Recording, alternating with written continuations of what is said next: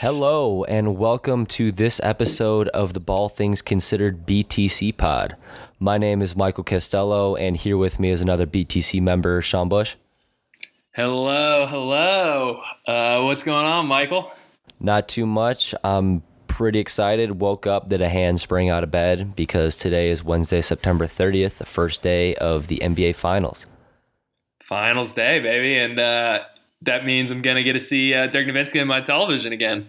So I'm very excited. You'll be in the uh, the virtual crowd with some other like not nearly as accomplished NBA players, but um, yeah, very excited.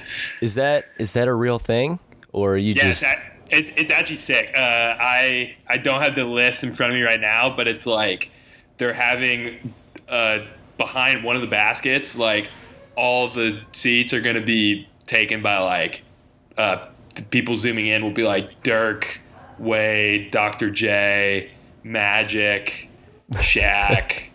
Um, got- it's gotta- like it's like yeah. 20 names, like Paul Pierce, and they're just all going to be like right behind. It should be really funny, honestly. You got to show a ring to get your entrance at the door. That's crazy.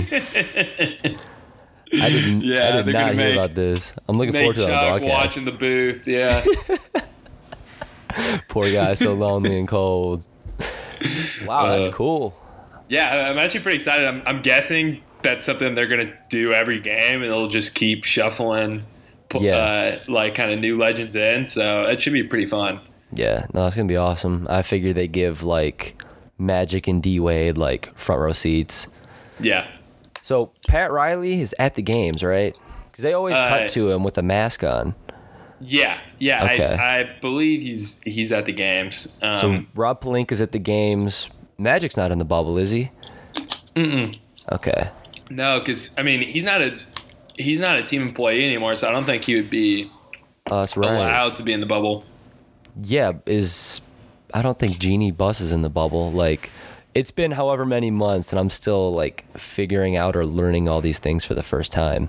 Yeah. And honestly, it's like it's easy for me to forget sometimes like that they've been stuck in the same place this entire time, not able to leave or do Yeah. anything. Um, I like almost forget that they're in a bubble at all because I just got used to like watching the basketball and I kind of forgot about Yeah. the bubble side of things.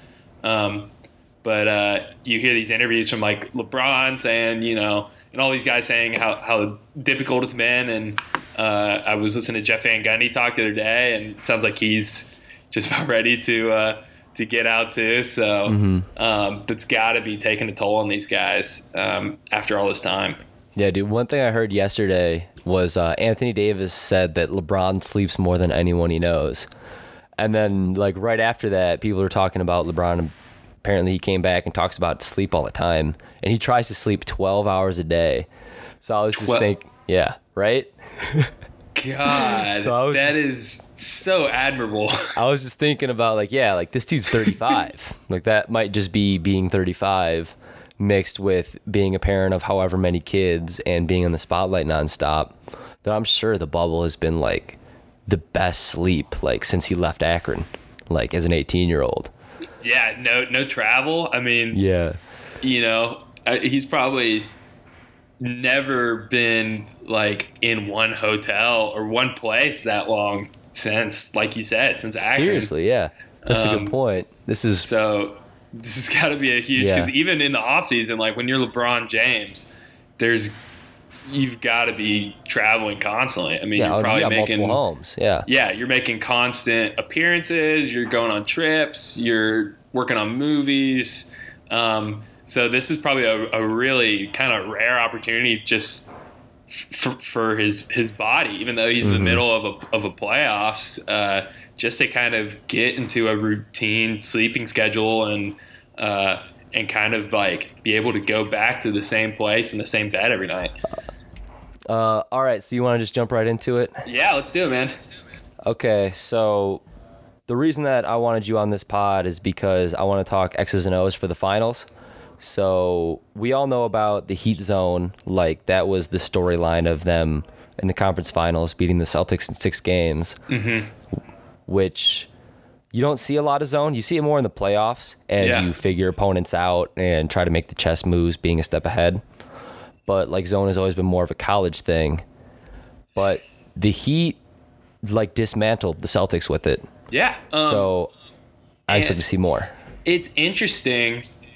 Um, it'll it's it's really interesting in terms of the series, and I mean this is it's a deep cut, and obviously, uh, being the the resident Mavs guy, I have to make it. But uh, like part of the big reason the Mavs won in 2011 against LeBron was because Carlisle utilized the zone, and it was kind of crazy at the time because no one was using zone.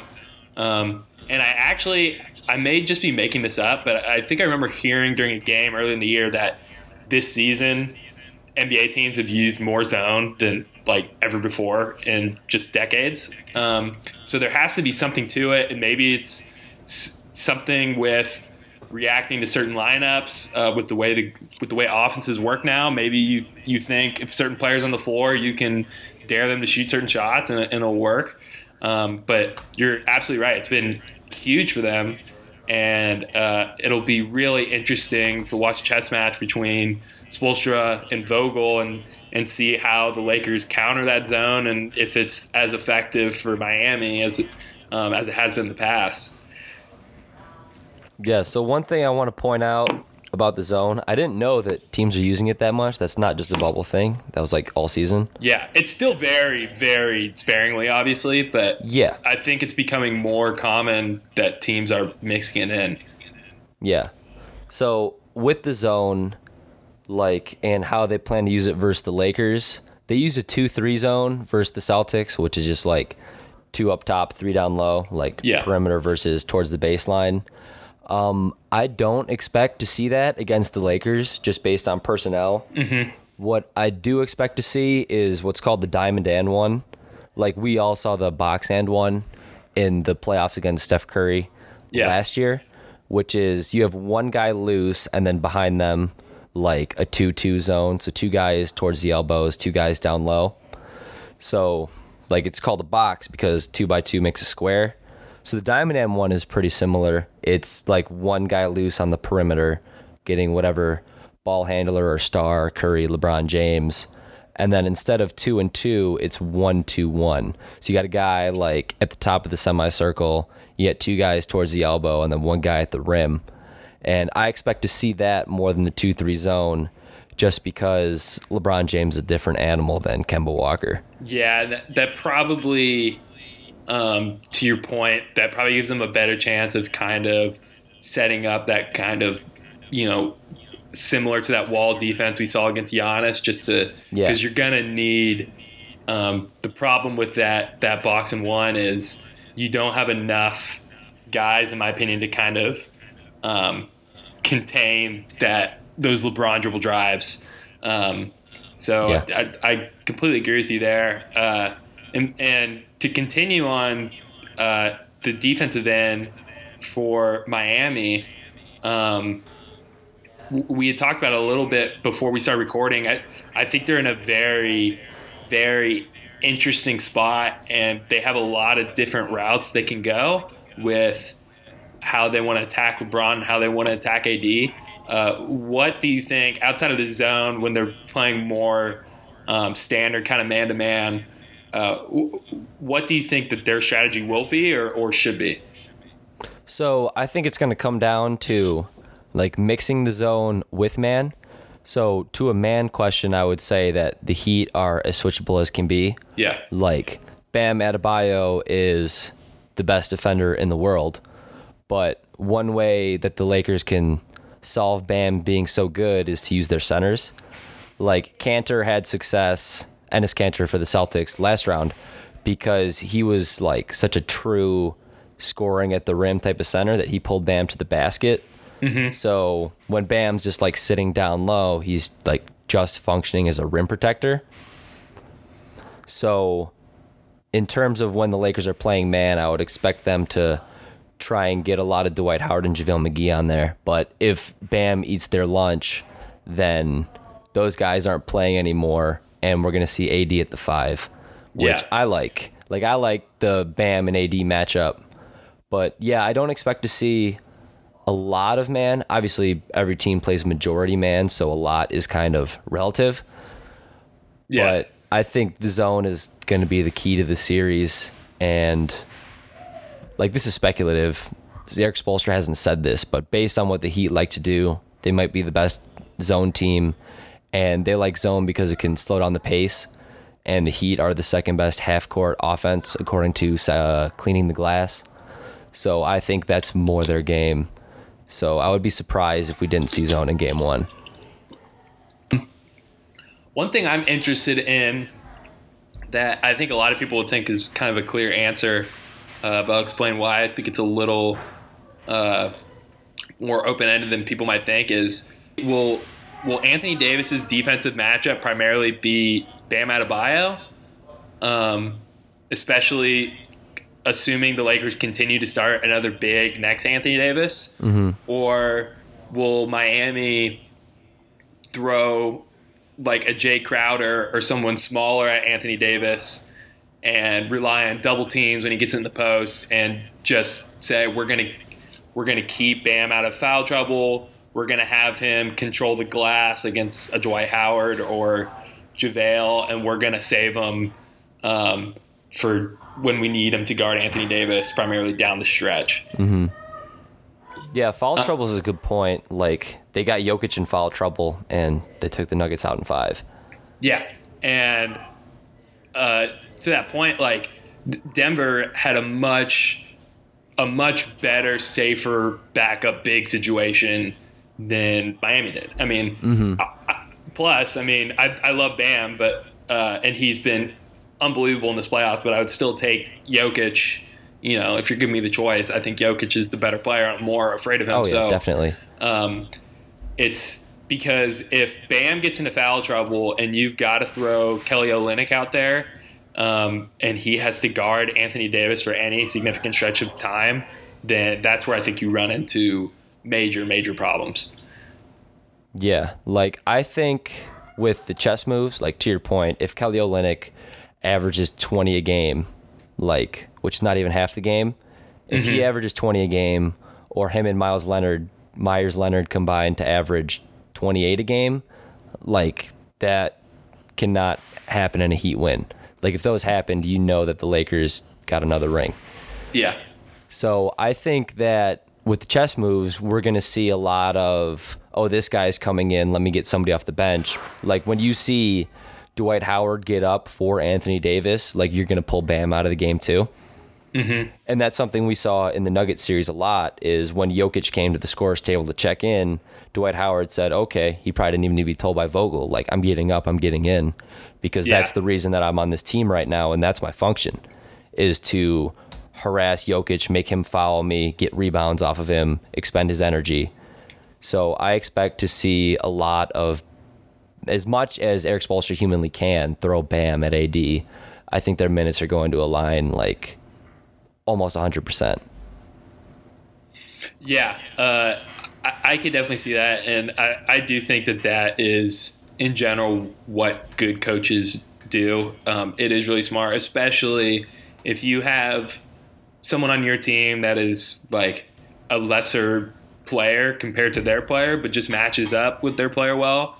Then that's the perfect way to do it. You know, put them in when you need them to harass somebody, take them out right after, and and get in your other guys who um, might be a liability, you know, um, with the wrong matchup. So it's uh, and and also um, kind of continuing on that point, uh, the substitution patterns are going to be uh, supremely important in the series. Not that they're always important in the playoff series, but with the what is in my opinion just a stark um, a drastic contrast in in depth and talent between these two teams with the Lakers being very top heavy and having two guys that they can absolutely trust. And Miami having a lot of guys that they can trust but maybe not like a star.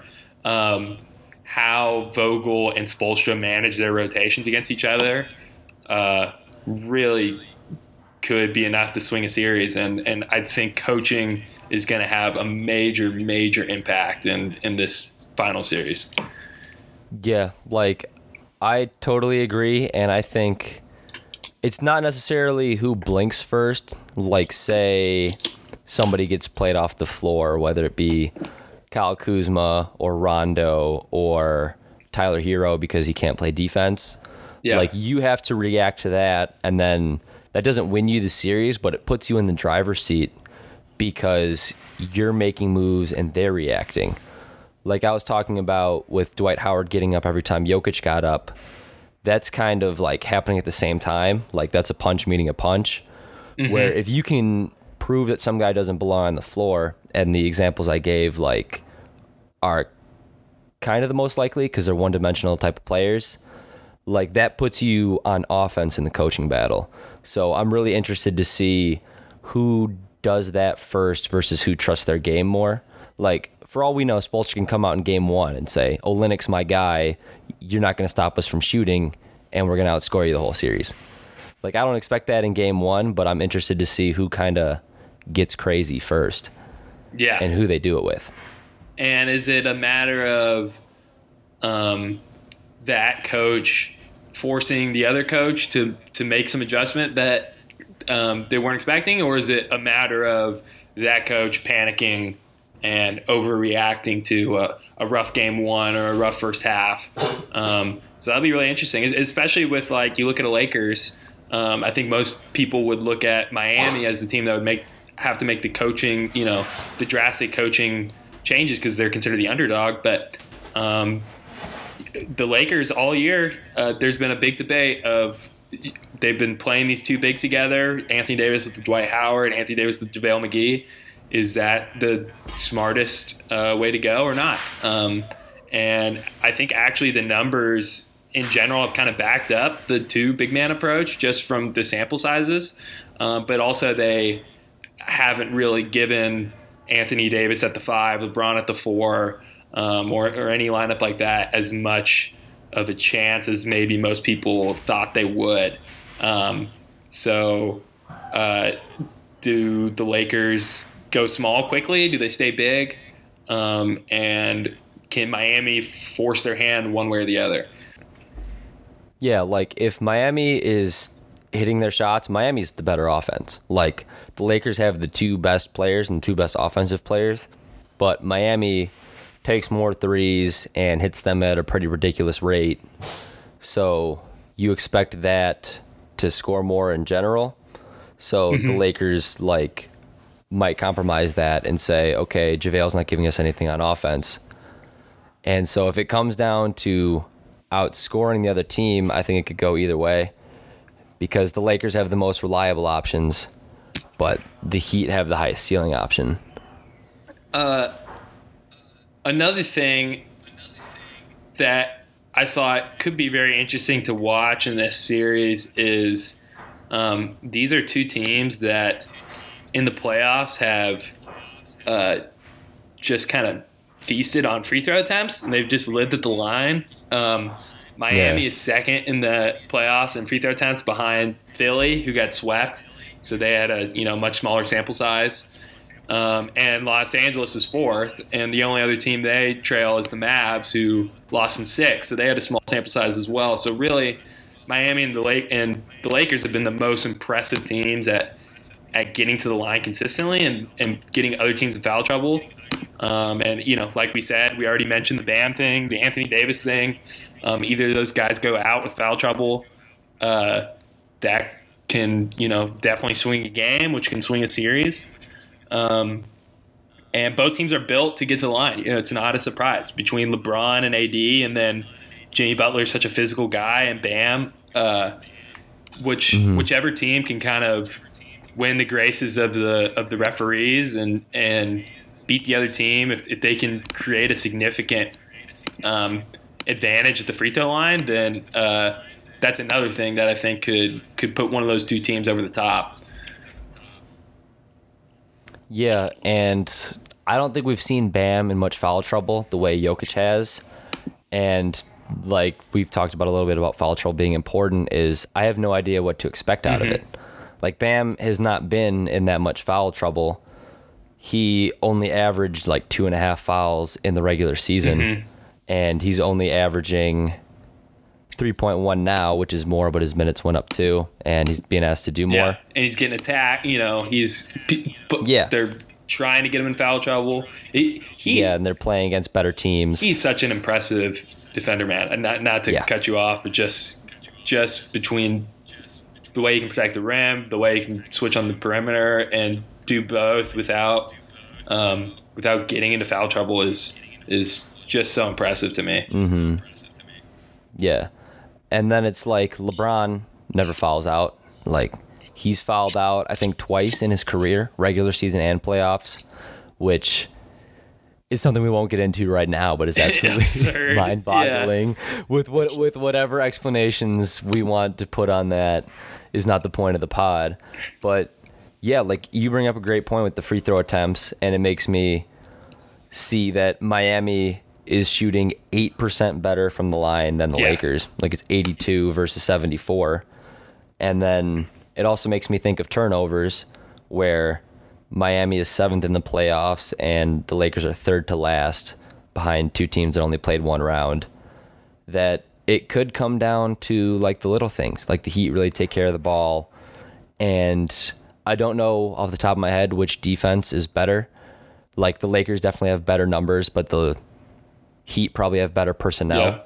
So if the Heat like are more likely to force turnovers, like it could come down to those margins, which I kind of think of as annoying, but that's kind of been the Heat's game is just like no superstar, just playing pure, well coached, disciplined basketball. And they've gotten way farther than anybody thought they would already. So it's hard to bet against them doing it again, Yeah, even though it's a new team. Yeah, and I mean that's how Miami's gonna have to do it, right? I mean, uh, I, I don't want to uh, put down Miami or anything uh, because obviously they had this amazing run and and they've looked so good, and I think they're very capable of, of beating the Lakers. But I do think that they're clearly the underdog and clearly the the less talented team, just in terms of. Um, I mean, maybe overall they're more talented, but when you've got the two best players in the series, that's a, a huge deal.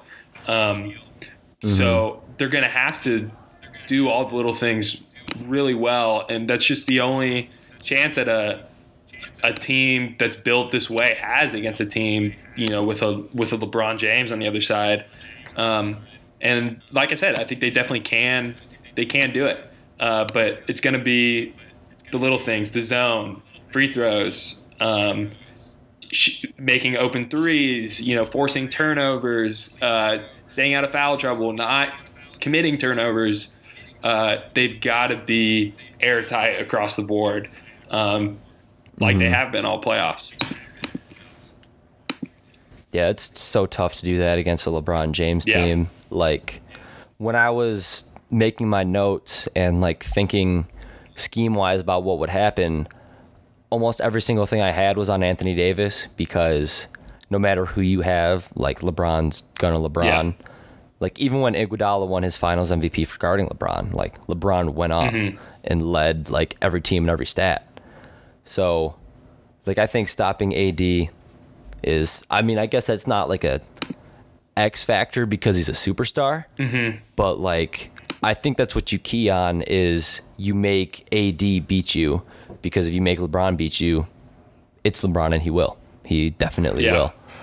Uh, So I. I completely agree, um, and that's why I would like almost I would almost commit more energy to stopping AD than LeBron. Um, I almost take the approach of not like letting LeBron get his necessarily. Um, you still have to be aggressive with him and double him, and um, but I, I agree. The focus to me should be how do we slow down AD, not LeBron, because I, I don't think that they're slowing down LeBron. Uh, and at least you have a Jimmy Butler where you feel decent throwing him at him, and uh, he can frustrate him maybe. Yeah. And he's gonna fight. You know, he's not gonna try to get out of that assignment or anything. To conserve his energy. He's he's gonna want that assignment. Um, so it, it, it should be really interesting. And you brought up X factors. Who, who do you think, like in terms of uh, we've been talking a lot in terms of X's and O's and, and strategy, but uh, players for each team, like who, who do you think really needs to have a good series outside of LeBron, AD, Butler, uh, Bam for either the Lakers or Miami to pull this out. So we've talked about the little things and the zone Mm-hmm. as being the Heat's key to success. So the key to success for the zone, I would just go with that. It's going to be Jay Crowder. So drawing up the Diamond and one, put like as far as I saw it was you put Bam at the bottom of the diamond, Crowder at one of the wings, Dragic at the top, and then the other wing will be Herro or Duncan Robinson. And then the and one is Jimmy because fun stat that I saw from Second Spectrum yesterday. Since Second Spectrum Second Spectrum began tracking like matchup data, the second and third best defenders against LeBron have been Jay Crowder and Jimmy Butler. They're only behind Draymond Green like of any defender in the NBA. And then the player with the most playoff possessions guarded against LeBron is Andre Iguodala. Yeah. So, like, there's no LeBron stopper. That's not a thing. But they have the experience and they know what's going to work. And Spo coached LeBron for four Yeah. years. So, Spo's got a good idea of how to stop him. So, like I said, Jimmy will be the and one, but then Crowder's the other wing, usually the strong side wing, which depends on the game. LeBron likes to drive to his left a lot, but ultimately he's a right handed player. And then you're going to use your Iguodala minutes to put Jimmy at the wing and let him get some rest back, and then Iguodala at the and one. So they're switching off, but Crowder all the time is going to be a helper on LeBron James, and he know, knows how to guard LeBron James. But I think Iguodala and Jimmy are going to do their thing. We've seen them do their thing against LeBron. That that makes Crowder like the question mark and the swing factor. Is if those three guys combine to do to him what they did to Giannis, like you probably have a pretty good chance of winning the series. Yeah, definitely. And Miami's Miami's interesting, right? Because it's like you could really, because of the way the roster's structured, uh, in terms of this question, you could you could go down the line and pick like six or seven names. I mean, because you have what you just said about a Jay Crowder or an Andre Iguodala and the importance of them matching up and, and making uh, their zone work and their and their defensive system work. You could also make the same argument for Tyler Herro or Duncan Robinson or, or Goran Dragic, saying you know you're going to need to keep up. Don't get exposed. Well, that and Yeah. offensively, you know, you're going to need to keep up with LeBron and AD scoring, and Jimmy and Bam probably aren't going to get it done. So um, alone, so you're going to need. I guess maybe not necessarily one of those guys to consistently play really well, but you're going to need one of the three to always have. You know, they've got to be at least taking turns, um, Yeah. having great games. Um, I guess you could. I guess for me on Miami side, um, if I were to pick one and go the opposite direction, I'd probably go Dragic. Um, he just seems like the most steady Yeah. offensive force, and uh, I don't. I think he's going to be a tough matchup for LA. Um, and uh, in general, I don't usually like doing these kind of like round number, you know, because it's it's kind of arbitrary this kind of prediction. But to me, like if if Dragic isn't averaging at least 16 a game, 15 a game over this finals, I don't know how Miami comes out of this um, with a win because I, I just don't trust as much as I love Tyler Herro and I think this has been really fun. Like I don't trust him and Duncan Robinson to be able to night in and night out um, put up the offensive games you need to kind of keep up with the Lakers. So I think you're going to need that 3rd that third strike from from Goran at least as the guy you can rely on to to be consistent. Um, Yeah, you think it'll only be 15 or 16 points? uh, no, I don't. But I think that's like the bottom end. Like I think it has to be at least like if Dragic comes out of this finals averaging 12, like I don't see how Miami wins. Yeah. Um, I I, yeah, you can't project I that could easily see him with Herro getting 25. averaging. Yeah, like you said, I could easily see him averaging like 25 uh, in the series and them still losing. Uh, but Mm-hmm. um, and I, I actually do think if, if I had to make a prediction, uh, he just seems like a big gamer to me, and he's got some big time experience with between Eurobasket and uh, he's never been in this kind of moment in his career before. Um, that I think he's going to show up big. I, I think he's going to average over 20, um, 20 a game in the series and, and provide some good playmaking. Um, on, on the Lakers end, is there is there anyone? I think this is kind of a more interesting question. Is there anyone that jumps out to you that you think is kind of the X factor for LA? Um. So for a whole player, I was gonna say like AD's shooting, but I'll get into that Okay. later. Like as a whole player, I would say it's kind of the same thing. Like you talked about Dragic, Herro, Robinson, like they need to step Yeah. up. The Lakers have a similar like no third. Yeah, they're just all much clarity, worse. it's been- but it's like the same. Yeah, that's been- yeah. There's been like a story of their season is like, is Kuzma gonna get it done? Like we paid Danny Green all this money, so probably Danny Green just because I expect him to step Yeah. up. Like Danny Green's finals numbers are ridiculous. Mm-hmm. Like he consistently like shoots the lights out. Like is the best spacer, best deep threat on the floor every time he's been to the finals. He set the finals record for threes made. Like and that's that was 6 years ago when teams shot about half the threes to 60% of the threes they do now and the Spurs don't like threes and that's only been broken once by Curry which is like it's Steph Curry by one like he barely touched Danny Green to show you how hot 2014 2013 Danny Green was Unreal. so I expect him to show up. And like I said, the Heat are such a good three point shooting team that even if it doesn't fall on some nights, it's going to fall more than it doesn't. So to keep up, like the Lakers can't be such a poor three shooting team or such a low volume three point shooting team. So I expect Danny Green to get a big shot and to pay off. And I think if he doesn't, it really tightens the Lakers' whole offense. And uh, as our uh, as our ex roommate Daniel would uh, argue, he's from San Antonio, he's a Spurs fan. Uh, Danny Green, he, he would argue that Danny Green is deserving of that 2014 Finals MVP. Um, I haven't really done the deep dive in the numbers or the series to uh, to to back him up or not, but um, comes comes down to eye Yeah. test. I, I wouldn't doubt him. Um, Like if Danny Green feels like the best player on the floor, he probably Mm-hmm. is. So you got to give it to him, I think. but yeah, dude, I heard Spurs fans called him icy hot, and Lakers fans been finding that out all season, calling for him to get benched. They said his best. I think it might have been his best game of the season was the first game of the season.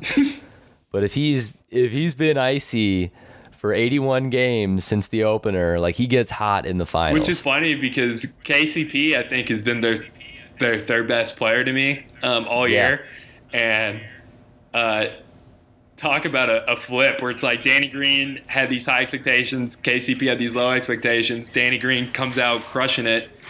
Uh, KCP, I remember. I horrific. He didn't look like an NBA Yeah, I player. don't even remember. Like, I don't remember being. I can't remember being so upset about a role player Yeah. playing in a game too, for a team I didn't like. Like, I, he was so bad Yeah. that I like I. I You didn't want him in the yeah, I NBA. hate the Lakers, It's like this guy's hurting the and sport. like he was ca- causing them to lose, and I was like so upset with the Lakers. I was like, just don't play him. I was like, it's not that hard. I was like, pick up anyone. like, call up Talen Horton. Yeah. Mm-hmm. You know, Talen Horton Tucker. Uh, and Yeah. now it's it's like flipped. And, and Danny Green hasn't been that bad, but uh, hasn't quite been what some Lakers fans were expecting. I guess. yeah, or worth 28 million quite yet. Yeah. But so who who's your answer? Lakers Uh, defense, Lakers offense. Um, maybe Rondo. Um, Yeah. he's just been he's played very well His in the ceiling. playoffs. He's shooting well, um, and he kind of like he does play well with LeBron. I mean, it's it's hard to argue. Like you can you can just see it. They have a comfortability together, um, and but he's also a guy where. Uh, let's see. I had the numbers pulled up a second ago. Uh, yeah, he's shooting in the playoffs from three. Um, 45%. 45%. Yeah. It's only, you know, two and a half attempts, but that's insanely, insanely high. Um, and he has become a, a much better free throw shooter over the, or three point shooter over the years, but not, he's not that, obviously. So is he hitting shots? Is he contributing to the offense in a positive way? Or, um, is he going to fall into one of these funks where you see him in at, at certain stages in a um, in the past few seasons where he's kind of dribbling the ball to death, he's not hitting shots, and um, he's kind of killing the offensive momentum. Um, so I think he's probably the big swing guy. You could throw Kuzma in there too, um, but I think at this point Rondo to me is the more important player for them um, this series and just in general um, for you know the entirety of the season. Yeah, I think so too. Like with Rondo is I think he's similar to Dwight Howard in the role that Dwight Howard has taken on this year. Rondo bounced. He played four for four different teams in four years, and technically five if you want to count a couple games for the Mavs. I won't get into that with you, but like he went one year in Sacramento, one year in Chicago, one year in New Orleans, and then the Lakers was his fourth team. Obviously, it's been two years now, and then before that, like a partial season Dallas, partial season Boston. So it's clear that he was good and he puts up good numbers. Like the last time he was in the playoffs, he put up 10.3 and 12.2 assists. He had a 20 something assist game in the playoffs, but it didn't mesh and teams were done with him in a year. Versus mm-hmm. now, he looks like Dwight Howard, who also bounced from team to team to Yeah. team and has played for like eight teams out of nowhere all of a sudden. To Dwight Howard's like clearly found his role and is a huge positive impact every night in the playoffs. Yeah. Rondo like has accepted that exact same idea. He says, "Okay, I know my game. I'm never going to try and dribble the air out of the ball. I'm never going to be above my head. I'm never going to try and put players on mixtapes. I'm just going to be like a pure point guard at the highest Yeah. level." And y- And we've seen him do that. and y- yeah, you see it all. I feel like you see it all the time with these kind of players in these kind of situations where, um, and I'm I'm one of the most guilty guys of it. I'm quick to jump on kind of older that that haven't had a good season in a few years and kind of say they're done and that it's silly that a team signs them. But when you have Anthony Davis and LeBron, and that alone can be this amazing offense in your identity, then it makes it a lot easier for these veterans because they can come in and they can just focus on doing exactly what they're really good at, like you like you said, and not be asked to do anything else. Um, and then instead of focusing on mentoring young guys and being this positive example, it's oh we're just falling in line behind LeBron. Um, and that's also very important that you have LeBron just from a respect standpoint of, uh, especially with a Rondo or a Dwight Howard.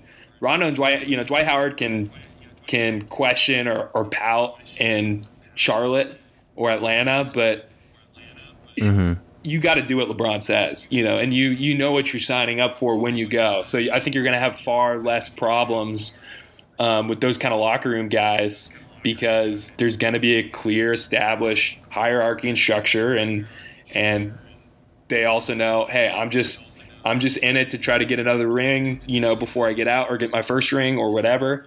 Um, and I'm to do what LeBron says, and I'm to I'm to do my part to to fill in for this team. Um, whereas I think when they're not when you're not on a contender or with a guy like LeBron, some of these vets are more inclined to kind of mail it in or try to do stuff that they probably shouldn't be doing on a court anymore. Yeah, like it's like how the Rockets take random dudes like Ben McLemore that's exactly what I was thinking. and then turn them into huge Jeff contributors. Green, like you know, these guys that Yeah. everyone else is done with. It's like, oh well, when you tell me all I got to do is this yeah, skill, do sit only in the corner and shoot yeah, threes. like Bill Belichick will do. Um, that makes it real easy on Mm-hmm. me, you know.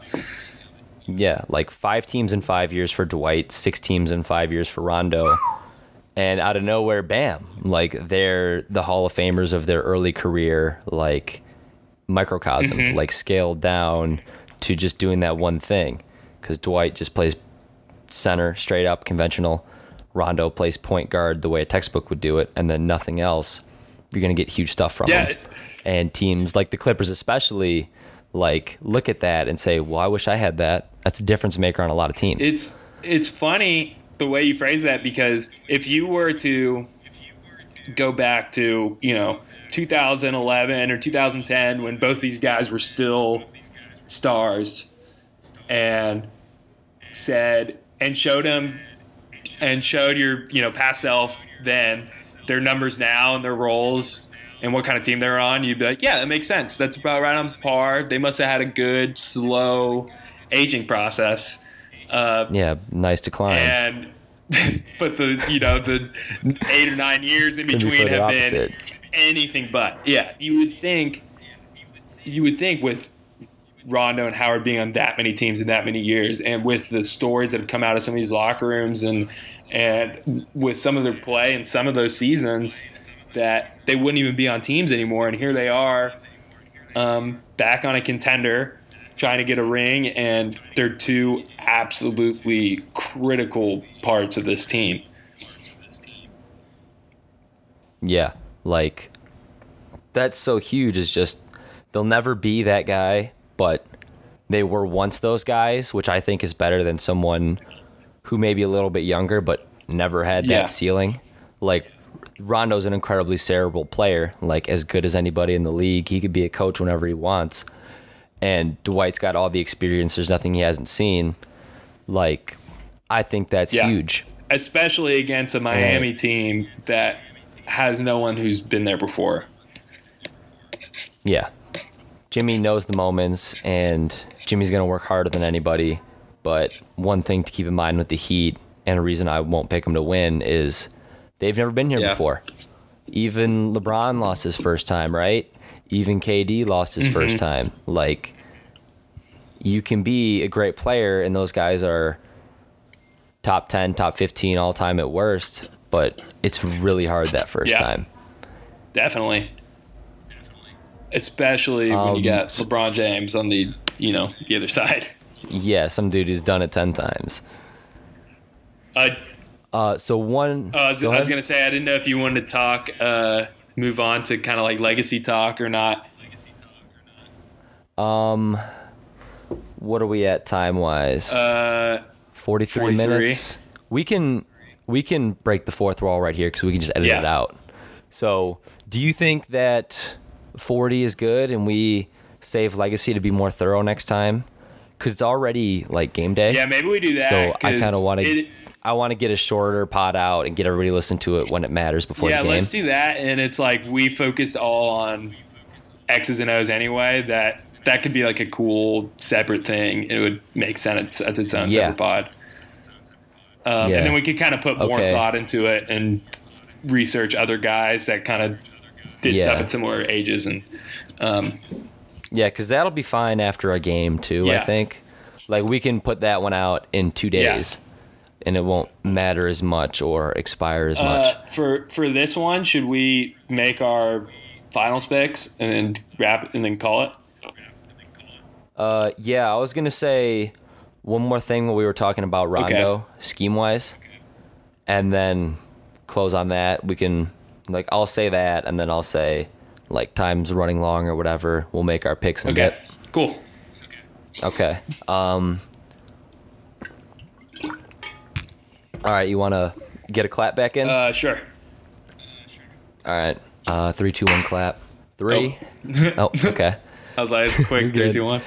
Yeah. Three, two, one.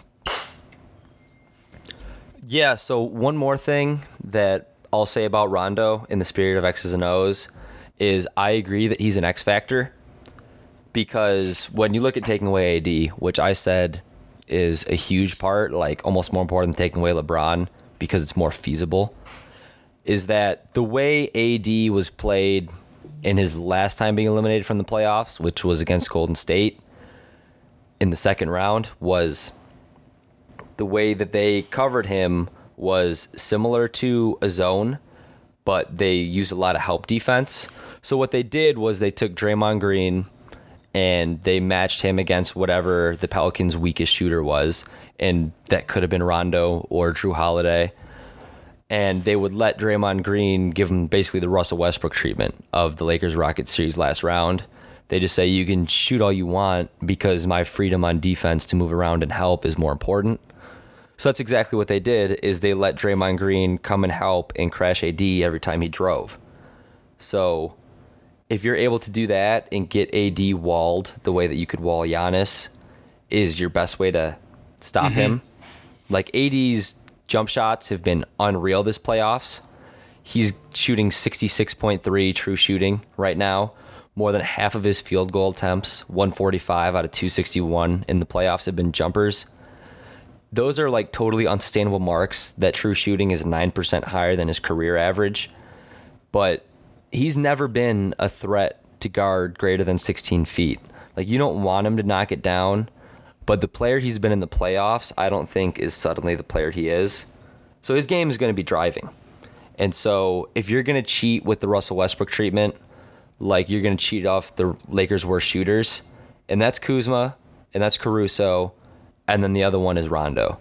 And I think Rondo, like we've both outlined, is going to be a bigger swing factor, bigger X factor, and probably play more crucial minutes.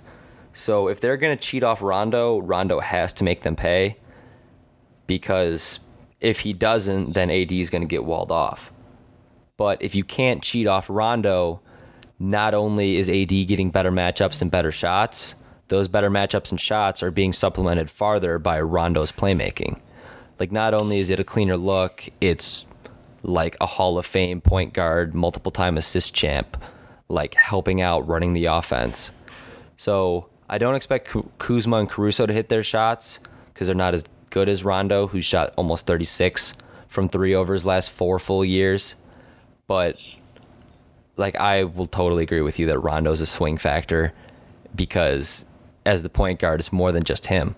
When he swings up, it helps the other four players a lot. Yeah, absolutely, and, and that's a that's a great point about his effect on AD specifically. I hadn't even really thought about it um, from that light, but that makes sense. And and while they have shot it well in the playoffs, the Lakers, um, and I think they shot pretty well. Uh, I can't remember. I, I'm not looking at their regular season numbers, but uh, if Rondo isn't hitting shots, his open shots, like you said, then it's just one less weapon, and they just don't have a lot. So, um, and each one just compounds so much more and has such a greater effect on AD and LeBron that uh, if Rondo's not hitting, or Caruso, or Kuzma, or all three, um, or KCP, then uh, mm. it really will start snowballing fast. Yeah. Like the Russell Westbrook treatment, like they're not as dependent on the three as the yeah. Rockets, obviously, for the Heat, I mean, because nobody can be that dependent. But we saw what happened when they left Russell Westbrook around the arc. He didn't hit those shots, yeah. And it made it way easier to guard him driving to the rim. And Rondo is not near as good a driver as Russell no. Westbrook. Like he's also less important to the Lakers than Russ is to the Rockets, but it's the similar thing. And like I said, it goes down the line to all your other players or Lu Dort. All the shots Lu Dort didn't hit, like the Lakers or the Heat would love for the various Lakers players to shoot the ball as poorly as Lu Dort. Yeah. And like if that shuts down AD, which it'll help him do, like that could make it a totally different game. Yeah, definitely. Uh, so who? Uh, I think you said you're taking the Lakers. Uh, do do you are you settled on games or are you kind of torn? Uh, I haven't like I know it's game day, but I haven't thought more than the Lakers. Obviously, I'm picking the Lakers. Like I think I alluded to, so I wouldn't pick the Heat, but I picked the Lakers since the AD trade. I thought the Clippers were a year away, and they're probably my 21 pick, but I have never wavered on yeah. the Lakers So obviously, I'm going to quadruple down or whatever on that. But off the top of my head, games, I'll say six. Okay. Because I don't know. I mean, it's the most cowardly one. Like four Yeah, or five is like, oh, they got I always- stopped. Seven is pick, you know- seven is like as close as it gets. I pick six so much more than any other say, number. Pro- probably seventy percent of the playoff series. I predict it's always six. You know, it's always whatever team I like better Uh, than six. Um, this mm-hmm. time I've got the Lakers in five. Uh, I think it's Yeah. going to be. I think most of the games are going to be very competitive, though. Um, but I think just having LeBron, it's going to be. I expect close games where the Lakers just have because of LeBron a, a huge advantage in just closing out games. Yeah, like the opposite of the Yeah. Celtics, who choked a double-digit lead in at least six of their what eight playoff yeah, losses. and I just don't think Like, that's happening with uh. LeBron. I just think he's going to be too Yeah. steady, and even if he's not hitting shots, you know, making his field goals down the stretch, I think he's just he's such a beast that he- he'll just get to the line and like that'll just be that. yeah, his gravity every single time he's on the ball, whether it's the three or the paint, like you have to respect him so Yeah. much, and he makes other players so much better. But yeah, I like five. I think I picked six, but I think it's closer to five than mm-hmm. 7 So, I, I don't know. You picked the same team as me, so obviously I agree Yeah. with you. um, I do think the Heat have a chance, and honestly, if the Heat win, I don't think it'll be in seven games. Like if the Heat win, they just re- like they played the shit out of their game. Yeah. Like they played Heat basketball. The Lakers like proved that they're no different than the teams that the Heat beat to get here, and that the Heat just get it done. I don't think the Heat would win a game seven I- against LeBron Yeah, James. I agree. Uh, I think if the Heat win, it's going to be five or six. I would be pretty shocked if they Yeah. if they swept. Um, but I wouldn't even even with picking the Lakers in five, like I wouldn't say that I would necessarily be like shocked if Miami won in five. Yeah, like they could just prove that we're just doing it right. Yeah. And Spoelstra, I think Spoelstra. We'll talk about legacy more on a different pod, but if Spoelstra wins this, he's a top ten coach, no doubt. Yeah. And like Spoelstra's obviously the coaching advantage, so maybe the Heat do shock Mm-hmm. the world. And, and just to just to clarify for the listeners, uh, he means top ten like ever, obviously. Um, ob- Oh yeah, yeah. No, he's top. He's top five on the planet, maybe top one on the planet Yeah, right definitely. I just wanted to because I could see people like hearing Yeah. that and just being like, "He's definitely top 10. Yeah, like you. Yeah, no, I'm not trying to get that take Yeah. the wrong way. I've been driving Spo's bandwagon since LeBron was in South Beach. Love that guy. But yeah, any wrapping up points that you want to make? Something that can't wait until after game one. Um, not really. Uh, I'm rooting for Miami. Uh, I really like the team. Boo. Uh, I'm also I just I love Goran Dragic. I just I got a soft spot for European players, I guess. Um, plus he's Slovenian, so uh, I'm pulling for him, and I hope they win, and I hope he wins Finals MVP. I think that'd be sick. Yeah, that would be cool. I think this would be if the Heat won one of the most chaotic like finals outcomes of all time. Everybody would put an asterisk on this Oh, definitely. chip. I don't think there's going to be an asterisk if the Lakers win because we like Yeah, they were a favorite more or less an expectation. it. Which I mean, good for LeBron. The security of knowing that he'll have a little bit better sleep at night if Yeah, he he's loses. got the out either way. because every everybody's gonna blame the bubble and not him a little bit. All right, I'm looking forward Excuse to the me. game tonight. Bless you. Um, ABC at 7:30 Central Time, which is my own time zone. Thank everybody so much for listening. Uh, for Ball Things Considered, I'm Michael Castello, uh, I'm uh, Sean Bush still.